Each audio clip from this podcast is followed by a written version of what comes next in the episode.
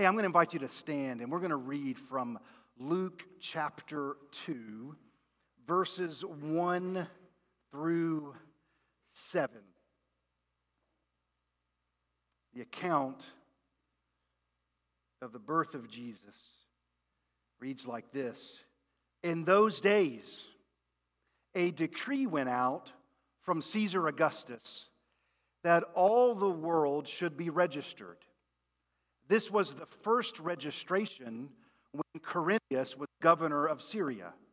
And all went to be registered, each to his own town. And Joseph also went up from Galilee, from the town of Nazareth, to Judea, to the city of David, which is called Bethlehem, because he was of the house and lineage of David, to be registered with Mary, his betrothed, who was with child.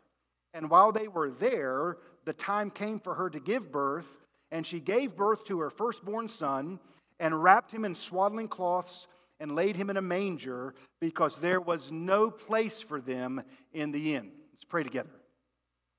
Father, now we ask that, um, well, before we ask anything, we praise your holy name.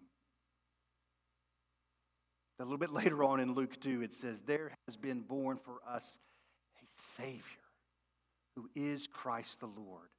So hallowed be your name. And now, from these verses, we seek your help. What you want us to know, see, understand, believe, trust, grab hold of, deepen in our uh, understanding of, all, all into loving you, we ask that you would do that from this passage in Jesus' name. Amen. Well, uh, last month I encouraged you to, to get this book that we've been reading through, The Gifts of Grace by Jared Wilson. And this morning's reading, or today's reading, uh, the gift that he's emphasizing is the gift of, of love, God's love for us. And in that, uh, I was really encouraged. I hadn't read this in advance, but it kind of does a better job, really, of summarizing my sermon than I have. So, uh, so I thought I'd read it and, and then we'll talk about it a little bit more. He says, Jesus doesn't love some put together religious version of us. That's good news, isn't it? In our lowest, meanest, most desperate moments, Jesus sees us. He's, he sees and knows the real you, right? That's, that's good news because it means he knows and loves the real us. At all times, he goes on to write, he sees through our facades, through the makeup we put on to look spiritual to everybody else, and through the personal avatars we send to church each Sunday, hoping everyone will be fooled and impressed. He sees through it all, and he sees the real us, and he loves us. I heard Ray Ortlund say one time you can have a choice between two things. You can either be impressive or you can be known for who you really are, right? And, and most of us feel that tension a little bit. Uh, Luke 2, some real things going on. And so uh, the, the title I've given to this message are the four emotions of Christmas. Christmas does tend to be an emotional time. Anybody here got emotions? There is something, right, about the Christmas season that really heightens the emotions. So, we're going to talk about four pretty common emotions that you likely feel pretty deeply. But before we do that, I just want to talk about emotions for a moment. Perhaps you're somebody's described you as an emotional person, or he or she really wears their emotions on their sleeve, right? You've heard that phrase as well. God made you and designed you and wired you in such a way that you really have real emotions. They are an important part of you, but as we'll talk through, um, I think it is important to know what part of you they are. They are an important part, but they're not the most important part or the one that should necessarily dominate every other part of you. But the truth of the matter is, we live in a culture that really does highlight emotions. You're more likely to be asked in dealing with hardship or maybe something exciting or, or, or a change in life to say, you're likely more likely to be asked, How do you feel about that? than you're ever asked, What do you know about that, right? So, Uh, we were taking a walk as our family yesterday, and I was kind of praying uh, uh, through the sermon for today, and we were walking our dog. I wasn't walking the dog, somebody else was walking the dog. And I just kind of had the thought that uh, it's a little bit of a picture that emotions are here, they're part of it, but uh, we walk the dog, the dog doesn't walk us. But I've been in a situation where the dog walked me. You know what I'm saying? Emotions, important. And man, there's a lot of emotions. In fact, the four emotions that we'll talk about that really rise up at Christmas, they're right here, powerfully in these seven verses. So let's talk about emotion number one. We'll put it on the screen. Emotion number one is this disappointment. Definition of disappointment to fail to fulfill the expectations or wishes of. Now, in kind of a humorous approach, maybe it's not so funny, I don't know. I want you to think about what your expectation in your family is for this coming December the 25th. I want you to think through what that is, what, what your expectation for that Christmas morning will be like. And here's the, here's the caveat, right? You, you probably can already say to yourself, it's not going to be like that, right? But man, there's so much expectation, particularly that goes into to, to Christmas. We, we tend to bring serious expectations into Christmas, kind of conditioned by the, by the world around us. I mean, every Christmas movie ends with bells ringing, snow falling, families united, angels getting their wings, right? I mean, it's just, and then the music comes on and it's powerful and it's sentimental, and then Hallmark comes along and they add a whole extra layer of glaze of sentimental expectation on top, right? Or you cut on the radio and there's Andy Williams blaring, It is the most wonderful time of the year.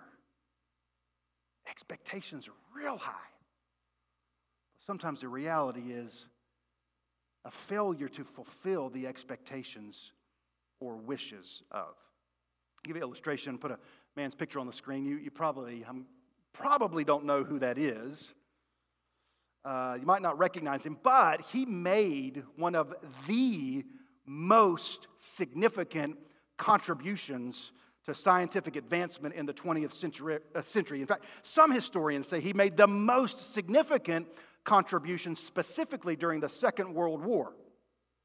And if he had not done what he did, the entire course of the war may have gone completely in a different direction. His name is Sir, so he's British, Robert Watson Watt. He's a little bit of everything. He was a physicist, he was a mathematician, he was an engineer, he was a meteorologist. That's actually what he really liked the weather. He was a poet, pretty well rounded, right?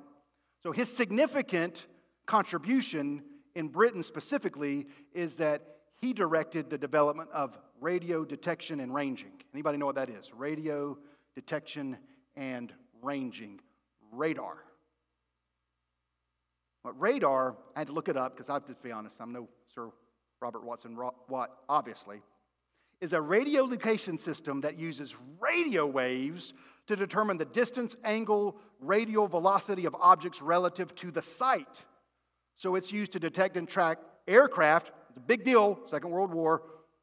Uh, ships, spacecraft, guided missiles, motor vehicles, map, weather, formations, terrain, etc. So, Second World War in particular 1940 specifically, France is knocked out of the war.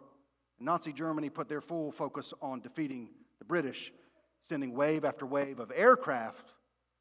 Sir Robert Watson Watts, really a hard name to say, development allowed from where they were to see them coming in advance. Still brutal battle, but without his advancement, likely the British would have been defeated. The reason I'm telling you about this is that years later, after the Second World War, he was driving with his wife in Canada when he was pulled over for speeding.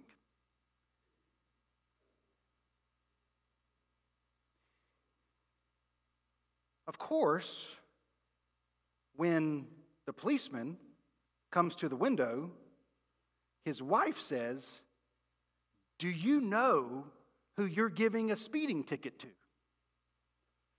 He says, No, I don't. And she says, How did you pull us over? He said, Using the electronic speedometer readout, which is, of course, based on radar. A little bit of a poet, so I want to put his poem on the screen. Here's what he said Pity Sir Watson Watt, strange target of this radar plot.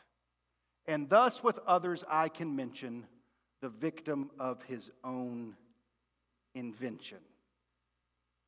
And I think about him there. The fine, by the way, it was $12.50 Canadian. I don't know what that is. And anyway, disappointment he must have felt, right? All my hard work, all my effort, and it gets turned in on me. Disappointment.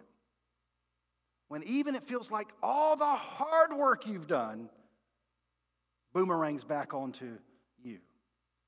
So, where do you get disappointment in this passage? It's in the very first verse, man. In those days, a decree went out from Caesar Augustus. The people, we just take the geographical locations Galilee, Nazareth, Bethlehem, throughout that region. I mean, we studied this last week in Malachi, Zechariah. They've been given all these promises. The Messiah is going to come, He's going to bring peace and hope. And here they are under the political rule of Caesar. So, big picture, there's huge disappointments, but then we can zoom in on just Joseph and Mary, and nothing's gone the way they would have expected.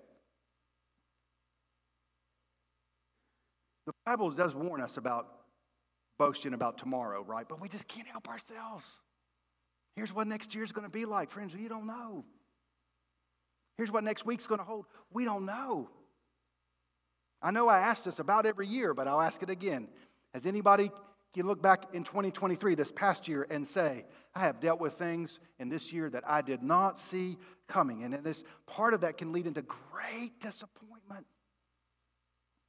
Joseph, we read about it in Matthew 1, devastated about how things had turned out when he didn't know the whole picture, didn't know the, and this part of where many of our disappointments come.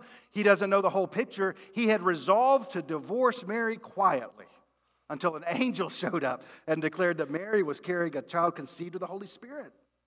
Whatever expectations, whatever hopes Mary and Joseph had for their wedding festivities, the start of their lives had to be adjusted, to say the least. Your expectations that you hold, maybe for the Christmas season. Everybody will be around the table. It'll look like a Norman Rockwell painting, right? We hold expectations of perfection.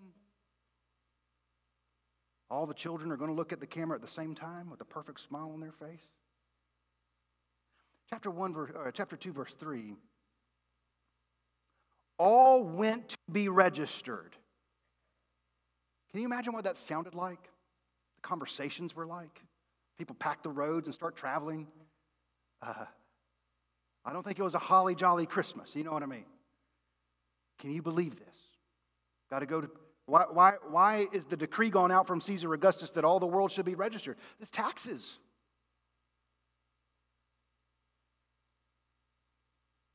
God's revealing something in this passage about a hope that does not disappoint and about hopes that will always disappoint. And I think we do well to kind of walk through and see uh, what is the place we should put our hope. Because if you place your hope in something other than Jesus, the disappointment is inevitable and likely pervasive and deep. So, disappointment, one of the strong emotions of Christmas. Second one we put on the screen is stress. Anybody there? Stress.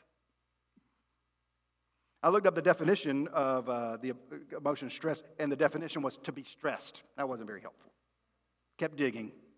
Another definition said to experience worry. To experience worry. Okay, we'll put another picture on the screen just to stress everybody out. It just stressed me out. All right. I played a game for about 18 years of my life called Maybe the Baby Will Sleep in the Car During the Drive. I've never won. Never won. It's stressful, right? Maybe you're there. I think Pastor Blake mentioned this earlier. I mean, you look at your calendar between now and December 25th, and it's full Got to be here. Don't want to, don't want to, because disappointment's a real deal. It's part of the stress is I don't want to disappoint anybody, right? Another, that one didn't stress you out enough. How about this one? That's the airport. Airplane travel. At the mercy of others, right? Now, that's, those are stressful ways of traveling. But can we talk about this for a moment? I'd still rather go by car. I'd still rather go by plane than, however, Joseph also went up from Galilee. Can we talk about that for a moment? From Galilee to Nazareth, uh, uh of, I'm sorry, of Nazareth to Judea to the city of David, which is called Bethlehem. Does anybody know how far that is? About 90 miles. Already, long trip, but what else is going on? My wife is expecting, and the baby can come anytime during this trip. Anybody stressed? That stresses me out. And the route they go, specifically in those days, was sort of notorious for being especially dangerous. High crime, thieves were numerous. As a matter of fact, if you've got your Bible there, Luke chapter 2, read with me verses 41 to 44.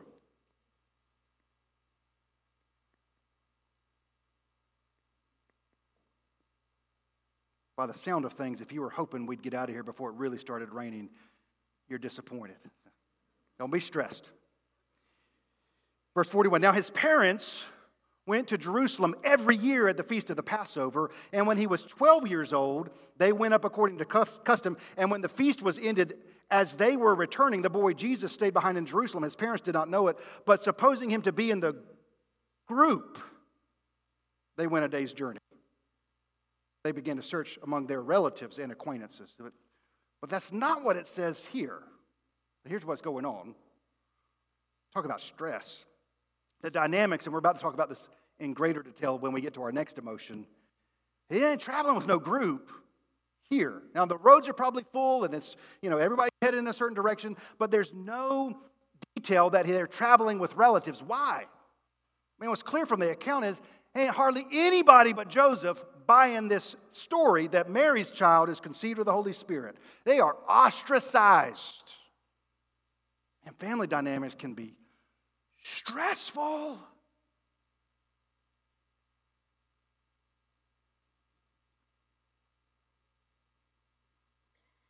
I think a few things more stressful than traveling 90 miles with my eight month plus expecting wife when everybody I know and love has pretty well turned against us doesn't seem to believe a word we said. Actually, I can't think of something more stressful than that. You know what it is? Fleeing to a foreign country with my family because someone has threatened to kill my small child. I, that's more stressful. And that's what happens after the birth of Jesus. They have to flee to Egypt. So, all right, we're going to deal with stress. Does uh, the birth of Jesus, all the circumstances that could cause stress evaporate? Of course not. So, stress isn't something we got to cope with or uh, say, man, if my circumstances would just be less stressful, I would be less stressed. And we're going to have to have something better than that. You stressed right now.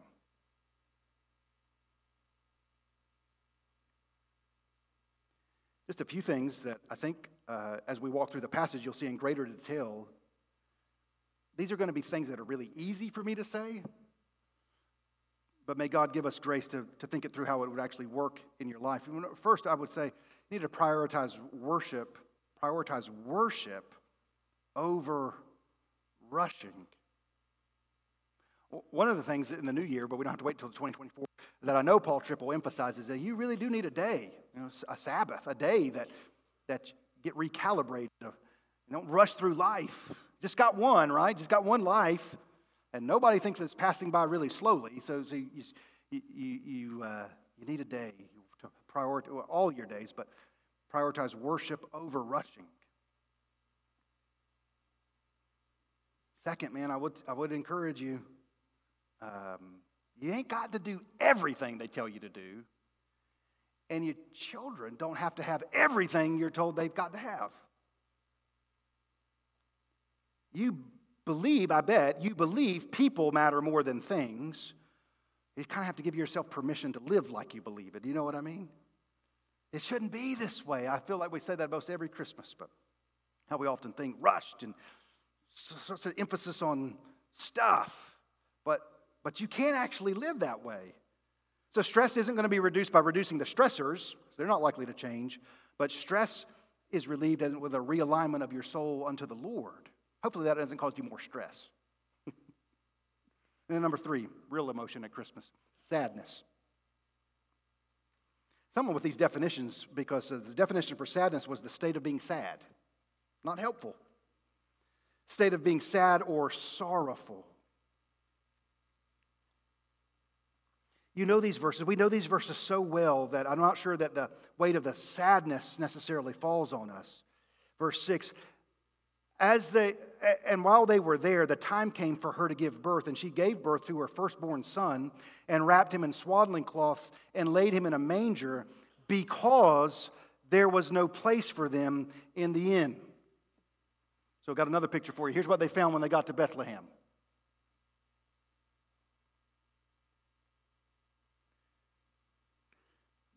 But as we study the passage and understand the culture and understand the context, when Mary and Joseph arrived in Bethlehem, they experienced what to them in that time and that place is about the greatest insult a human being can endure.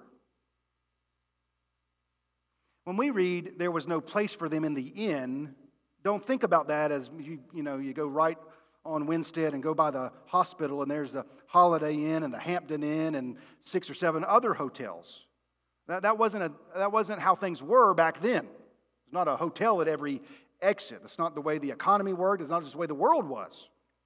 So when it uses the word inn, they're talking about uh, a, a, space in most people's uh, dwelling places that was reserved particularly to welcome in families because in those days, hospitality was a really big deal. It's not how we are in America in 2023. You're at your house and you hear this, or the doorbell rings. Your initial impulse is to what? Who is that? We're not expecting anybody. Draw the curtains, right? Or the phone rings. Who is that? Don't answer it. It's not how they were. Best way to, we can kind of say it is, is a it's the most important code of honor the people had, especially, especially among families. That's why the Bible is pointing. Joseph went up for he was of the house and lineage of David. You've opened your Bible.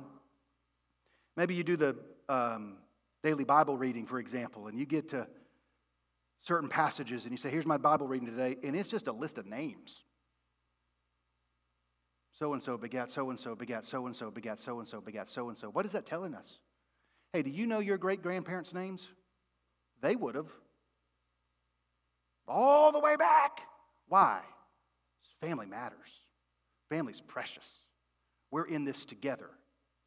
So the sadness comes. Now, It's not just, y'all, it's not just that they would take care of family, they would especially take care of family in need. While they were there, the time came for her to give birth. What goes, what goes ahead of that on the list of people in need, right? I mean, in other words, if you're going to help anybody, who are you going to help if you're the house and lineage of David in Bethlehem? Y'all got to get Joseph and Mary and bring them in, but they didn't. Why not? They don't believe the story.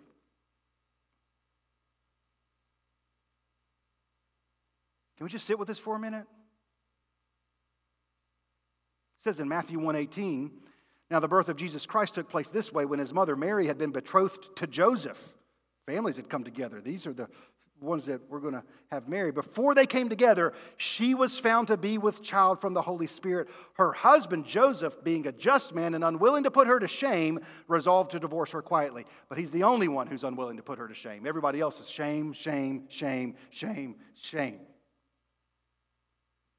Joseph joined her in the shame.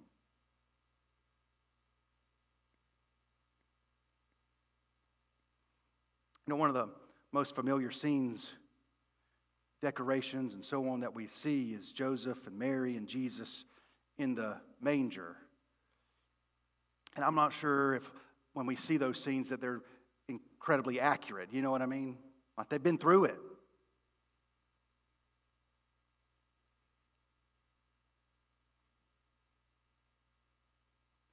This, this is one of the most powerful truths I think we can see from Luke 2 in the birth of Jesus. He was born into the real world and to how things really are.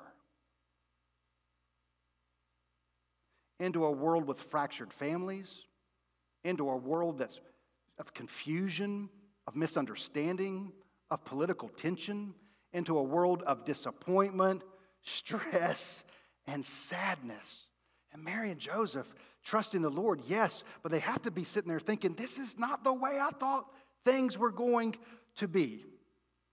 And then we get this, I think this is beautiful little detail. It says that she gave birth to her firstborn son and wrapped him in swaddling cloths and laid him in a manger. Why do you swaddle a baby?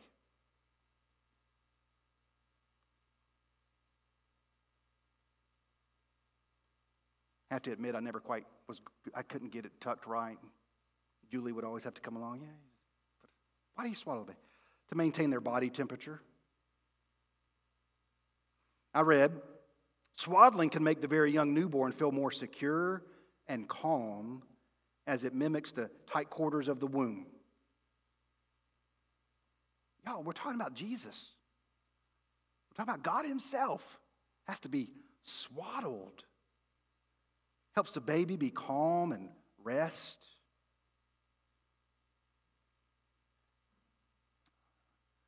I think, in a great measure, the grace of God is what swaddles your soul, if I can put it that way. It's calm.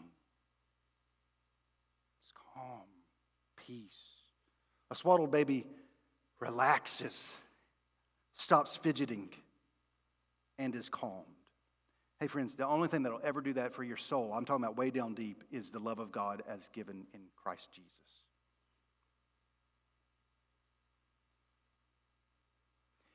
You know, I'm a, I'm a dad and a husband, so when I read the passage, my mind usually goes to Joseph. I think there has to be a measure of sadness in his heart, right? As he's, as he's there. That this, uh, I mean, we, we make it uh, kind of quaint, for a lack of a better term. They're in this laid in a man. I mean, they've taken Jesus and they've laid him in a feeding trough, right? I mean, uh, and I think about Joseph. He has to be sitting there saying, I can't believe this is the best that I can do right now for my wife and this precious baby. My family's turned away. here's my, my precious wife, and she's swaddling the baby. I, I, I need to do more. I'm sure he's disappointed, he's stressed, he said, I need to do better than this. But from there, if we lift our eyes up to our Father in heaven, he would not say that. He would say, This, this child, my son, is the very, very, very best that I can ever do for you. Nothing more, nothing greater can be done than this. For to us a child is, is born. So far, so far, all the emotions we've talked about disappointment, stress, and sadness get their origin and are sustained by the world. But we got a fourth emotion, and I will tell you that it doesn't, its source is not the world, and, and nor will any other emotion be sustained in your life when you receive the joy that comes from heaven. Joy. A little, bit, better definition, I think, this go round. Joy was the emo- is, the, is the emotion of great delight or happiness caused by something exceptionally good or satisfying. So, again, disappointment, stress, sadness, that's what comes in and from and through the world. Joy comes from somewhere else. We're tracking together. Joy does not come from this world. Joy comes from heaven through Jesus, cannot be found anywhere else. We've all seen the, or maybe you've lived through, you know, trying to find just that one toy that's the hot toy of the year, and parents have gone out and they've stood in lines or they've ordered and so on and so forth. But I'm going to tell you, if you want to really go after something with your life, go after joy to be found in, in Jesus. I, I love this detail. Man, I've read this passage a thousand times probably, but this past week I saw something I hadn't quite seen before. So here we go.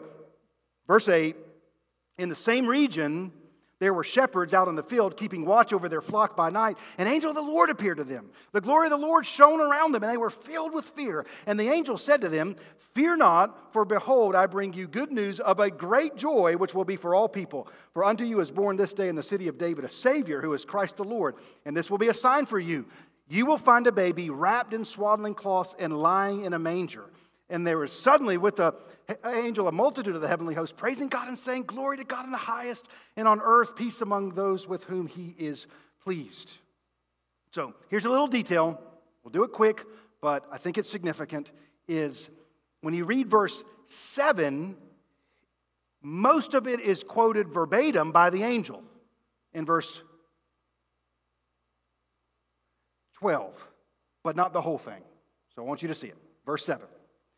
She gave birth to her firstborn son and wrapped him in swaddling cloths and laid him in a manger because there was no place for them in the inn. And then when the angel says the sign, says, verse 12, and this will be a sign for you, you will find a baby wrapped in swaddling cloths and lying in a manger. What's different? What's, what's in one verse but not the other? It's the detail of no place for them in the inn, right? So, can we think about this for a moment? This is one of the ways I want to be more like my Heavenly Father. When the angel announces to the shepherds, the announcement is not, You will find the baby wrapped in swaddling cloths and lying in a manger, because they didn't have any place for them in the inn. He doesn't say that. He just simply says, You'll find the baby. Why is that? Man, I'm not this way. Usually, when someone hurts me, does me wrong, or says there's no place for you here, man, I just harbor that. I hold on to that builds up resentment and bitterness and hurtful. And, but God doesn't do that. Number one, He knew that would happen, obviously, He knows all things. But I think the whole narrative, the, the, the emphasis is not how we have no place for Him. The whole emphasis is about how He has made a place for us. And what's left out is, I think, God's way of saying the wrongs that have been done are not going to have the last word. Now, probably to a deep level in your life, some things have been done wrong to you. But here is something that is of an undeserved grace done for you the giving of the Lord Jesus Christ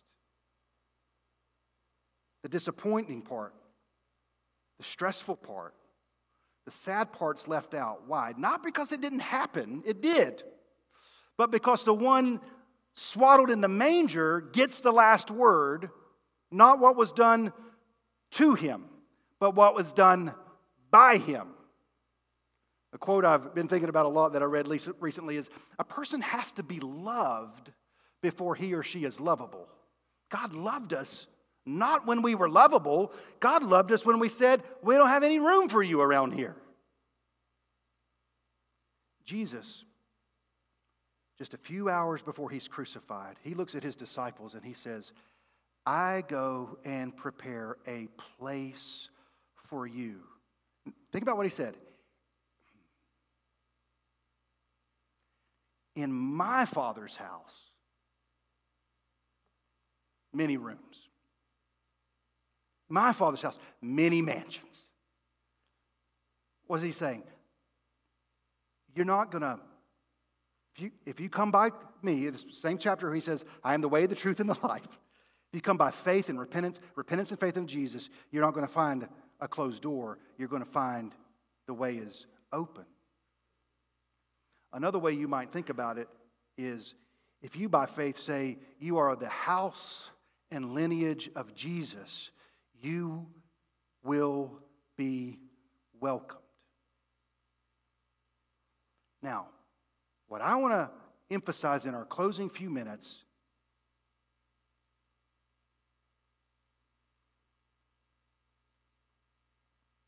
is why I believe why that is true. Emotions, y'all, are powerful. And there is no one in this room that it does not tug on your emotions the desire to be home, right? Be at home. And for your home to be a place of rest and peace and belonging and welcoming, to be a safe place, a secure place, a place where you're loved, a place where you uh, uh, are valued. So when Jesus says he goes to prepare a place for you, what does he mean? Matthew chapter 1 21. Joseph is told, name him Jesus, Yeshua, Savior, because he will save his people from their sins. All right, y'all, real quick. Disappointment, stress, and sadness are fruits. They're not roots, they're fruits. Disappointment, the emotional stress, emotional sadness are in our lives because of things. Because of what? This is really significant if you want to know the truth as the scripture is proclaiming. Disappointment, stress, and sadness are all fruits of the reality of sin. There's no relieving of stress without forgiving of sin. There's no liberated from a lifetime of disappointment and expectations that are unmet without our sins being dealt with. So Jesus deals with our sins on the cross. The amazing account of Scripture is when he arrived and we said, We have no place for you, he responds by saying, I'll actually take your place. All of you who said, You've got no place for me, I will take your place on the cross. You feel like there's some disappointment that Jesus endured when he did that? All these disciples, they say, We're going to stick with me. They're nowhere to be found. Some stress. I mean, we're told in the Garden of Gethsemane, he's so stressed, he's sweating blood. Sadness.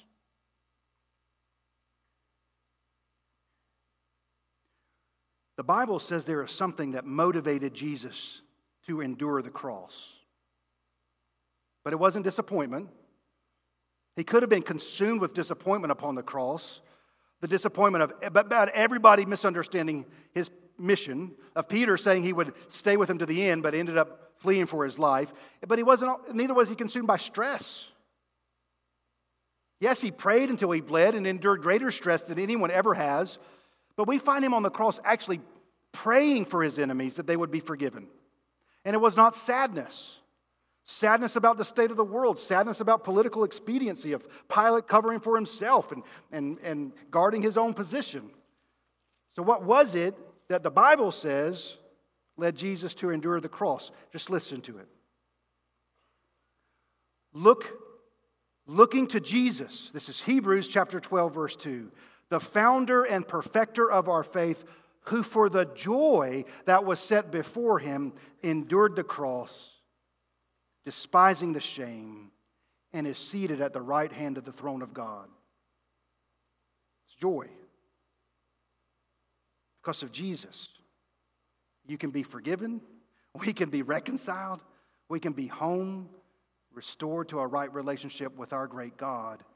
And y'all, that home is full of joy.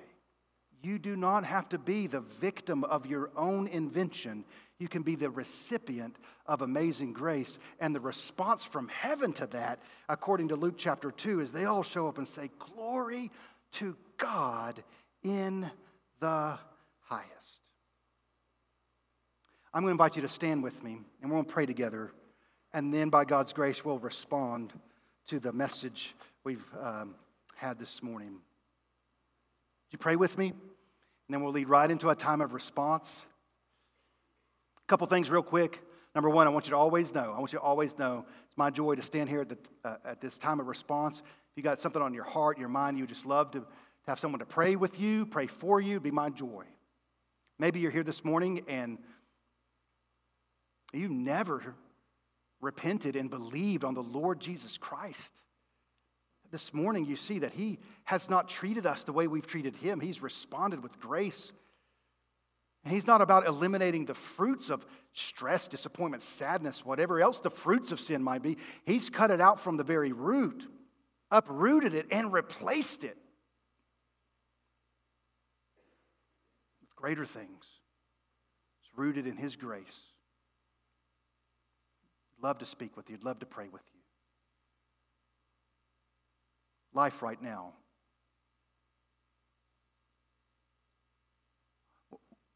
What's the strongest, most consistent emotion you feel? Is it disappointment? Is it stress? Is it sadness? Maybe it's something we didn't mention, but it's just pervasive.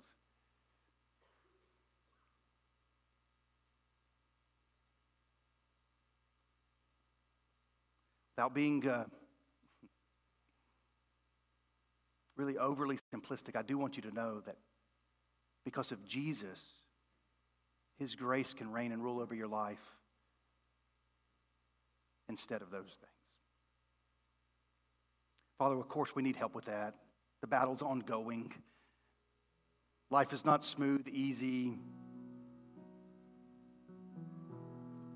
But we are asking that we would be a people marked by the grace of God. We, we can echo with those who've gone before us. Through many tribulations must we enter the kingdom. All of us are placing our hope, our trust somewhere. And if it's not Jesus, it'll disappoint, it'll stress us out.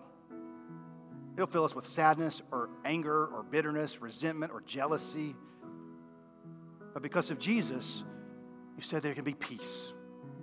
Because Christ is going to rescue us, has rescued us from our sins. So fill this sanctuary up now with the joyful, joyful praise of your people, we pray. In Jesus' name, amen.